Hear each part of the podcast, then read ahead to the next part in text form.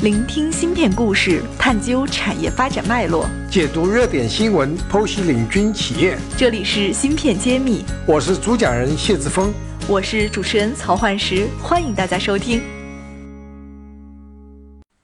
今天我们芯片揭秘邀请到了一位新朋友，但是又是我们爱心学院的老朋友，他就是我们爱心校友德林。德林呢，应该是我们非常有代表性的一名学员。就是我说他学员，其实他是我这个行业里的老前辈了，因为已经有十几年产业从业经验，然后然后待过设计公司、Fab 公司、创业公司都待过，而且大名鼎鼎的台积电。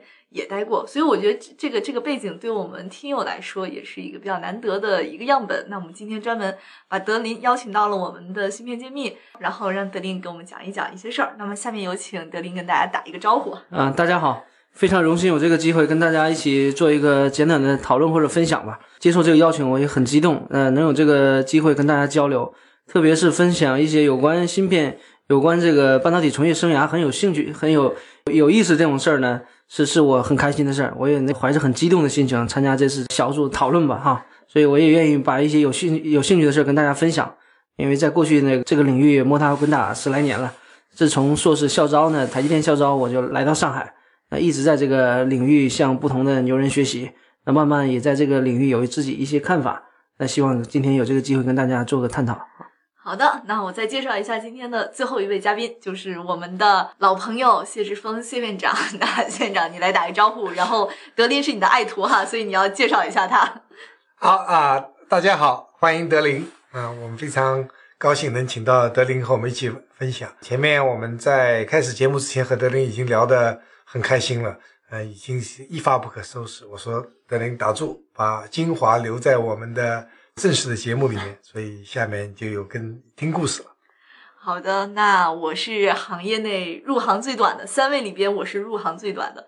那我想先问德林一个问题：你从业这么多年，你记得最有趣的事儿是什么吗？有没有什么值得和我们大家讲一讲的，或者是印象深刻的事儿也是可以的？有，有很多。你知道半导体啊？其实对一个就很敏感，我们就叫 particle 或者叫低费，就是这种缺陷的，或者是掉在上面的脏东西，或者是在工艺过程中一些副产物，我们叫 byproduct。那这些 byproduct 呢，就往往这个在微观的环境里面其实看着很小，可是我们把它无限放大的时候，就会出现很有意思的东西。那打住打住啊！我要代表产业小白 继续问问题。当然，谢老师你可以帮他解答。前面一堆名词什么？Particle 是吧？Particle，呃，Particle，这这这个后面又是什么脏东西？又是什么？都在想什么呢？这是什么阶段出现的？德林自己解释吧。好，这很有意思。这个这样，这半导体工艺呢，我们都都要用在这个无尘的，在无尘室里完成的。因为这个很多图形啊，我们通过光刻的制成，通过蚀刻的个制成，啊，都需要在一个相对封闭、然后洁净的空间中，然后把这个微观的电路做出来。那在这个过程中呢，其实它会有一些我们未知的一些产品之外的元素，我们叫 element，或者说这个副产物产生。然后呢，不断的要把这副产物呢通过这种排风啊，我们叫 exhaust，把它再带走。那这个过程呃也会产生一些呃对工艺来讲有一些不好的副产物出现。我这时候刚才我们讲的叫 byproduct 啊。那这个很特别的东西呢。微观上，它就是可能是一粒掉了一粒金属，或者各种混合物，或者各种硅化物的脏东西。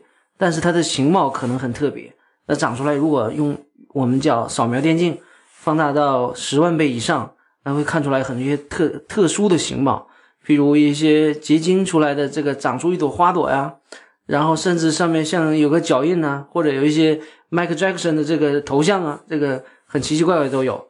当然，更有意思的就是有人做光照的时候，偷偷把自己一些 logo 印在上去啊，这样以后呢，做出来芯片上就有一些自己，比如结婚纪念日啊，特殊的东西印在上去 啊。这这是这是工艺工程师的一个乐趣，是吗？对，哎对对。更奇怪的是，有一些半导体，我猜那个谢老师比我接触的更多。芯片揭秘栏目组现将每期音频整理成文字，并在公众号发布。想获取文字版内容，请关注公众号“茄子会”，更多精彩等着你。还有一些悬而未决的悬案，就是我们半导体有一个工艺部门，它叫良率提升部门，或叫 yield enhancement。那它呢，每天就要处理各种突发的情况也好，或者如这种例行的检查也好，然后把一些影响到工艺良率的因素或者苗头或者已经发生问题的，要把它解决掉。那这个部门很重要，所以他们呢，在工艺每一个环节可能都会 set up 一些放一些观察的手段，我们叫 process monitor 啊，这里面有稍微卖点专业的关子，所以这个 monitor 呢很重要。那通常是有 inline offline 的，我们未知的，即使即使我们加了这么多东西呢，可能还有一些我们未知的，所以我们就讲一个，譬如谢老师有没有遇到过，我们灯会影响我们的工艺的稳定性，影响到可靠性？我不知道之前大家有没有接触过，这个是我很很诧异的，但是真的发生了还没有提到过，所以你可以讲。啊，就是工艺生产过程中开的灯吗？对，就是一个灯啊。那这但是这个灯呢，在特定的环境里面，所以我那就前面就下面可能要稍微专业铺垫一点啊。那我们经常半导体厂啊，在硅上是要长各种的不同的薄膜，我们有时候长 oxide，有时候有时候长氧化硅，有时候长氮化硅。那这些在长之前呢，通常都要把硅先做一个清洗，我们就要叫做 cleaning，要做个 clean。那在这个 cleaning 的时候呢，结果发现这个光无比重要，因为我们在长一些 embedded flash，就是我们现在大家用最多的是一些存储的卡类嘛，那各种存储的我们快速存储，我们有一种叫 embedded flash 的技术。那这个技术呢，实际上对这个氧化层在硅在生长前的这种清洗是很重要的。那如果这个硅在进到这个酸槽的时候没有照到光，那它出来长氧化层的时候就会少长那么一点，很奇怪。所以当时我们在工厂，我们是遇到了很大的困扰，我们找了大量的 paper，最近发现说，哎，为什么会影响到工艺的问题呢？我们就去追踪这个机理，结果就发现做过所有交叉实验，最后就锁定到一个机台。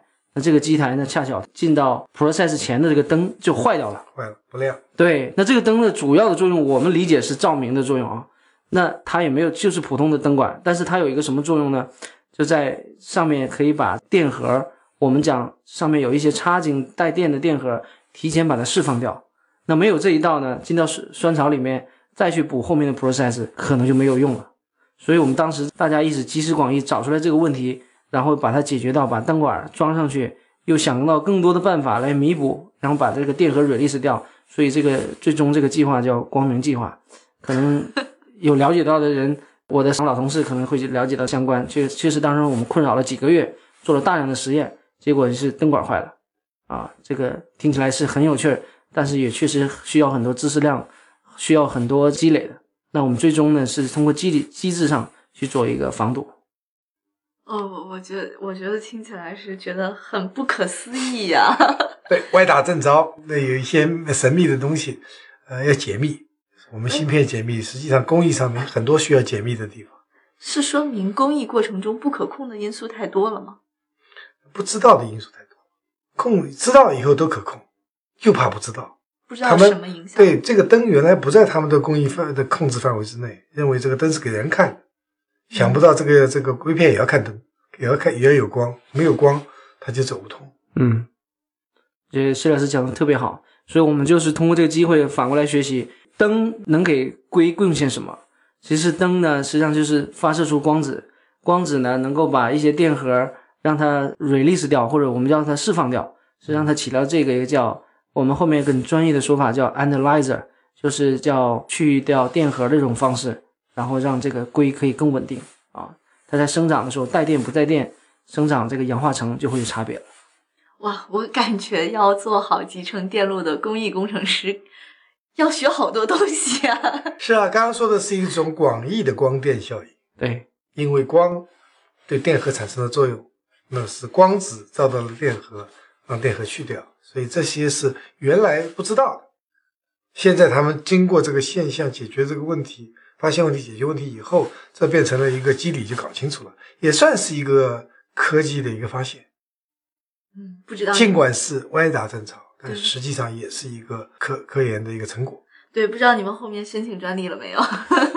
这个还是 know how。对，我觉得这个还是 know how，在这里跟我们讲 OK 吗？呃，工艺在演进，对，那所以我相信有更多人在涉猎这个经验，能够在解决问题的时候获得知识的增长，这个是很开心的事。对工程师来讲，我相信大家听众们也有很多自己的心得了。哎，好的，感谢你贡献让我们外行人听起来觉得这么不可思议的一个故事。那我们下期接着聊。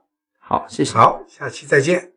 感谢大家收听《芯片揭秘》，更多精彩内容请关注公众号“茄子会”。我是谢志峰，我在芯片揭秘等着你。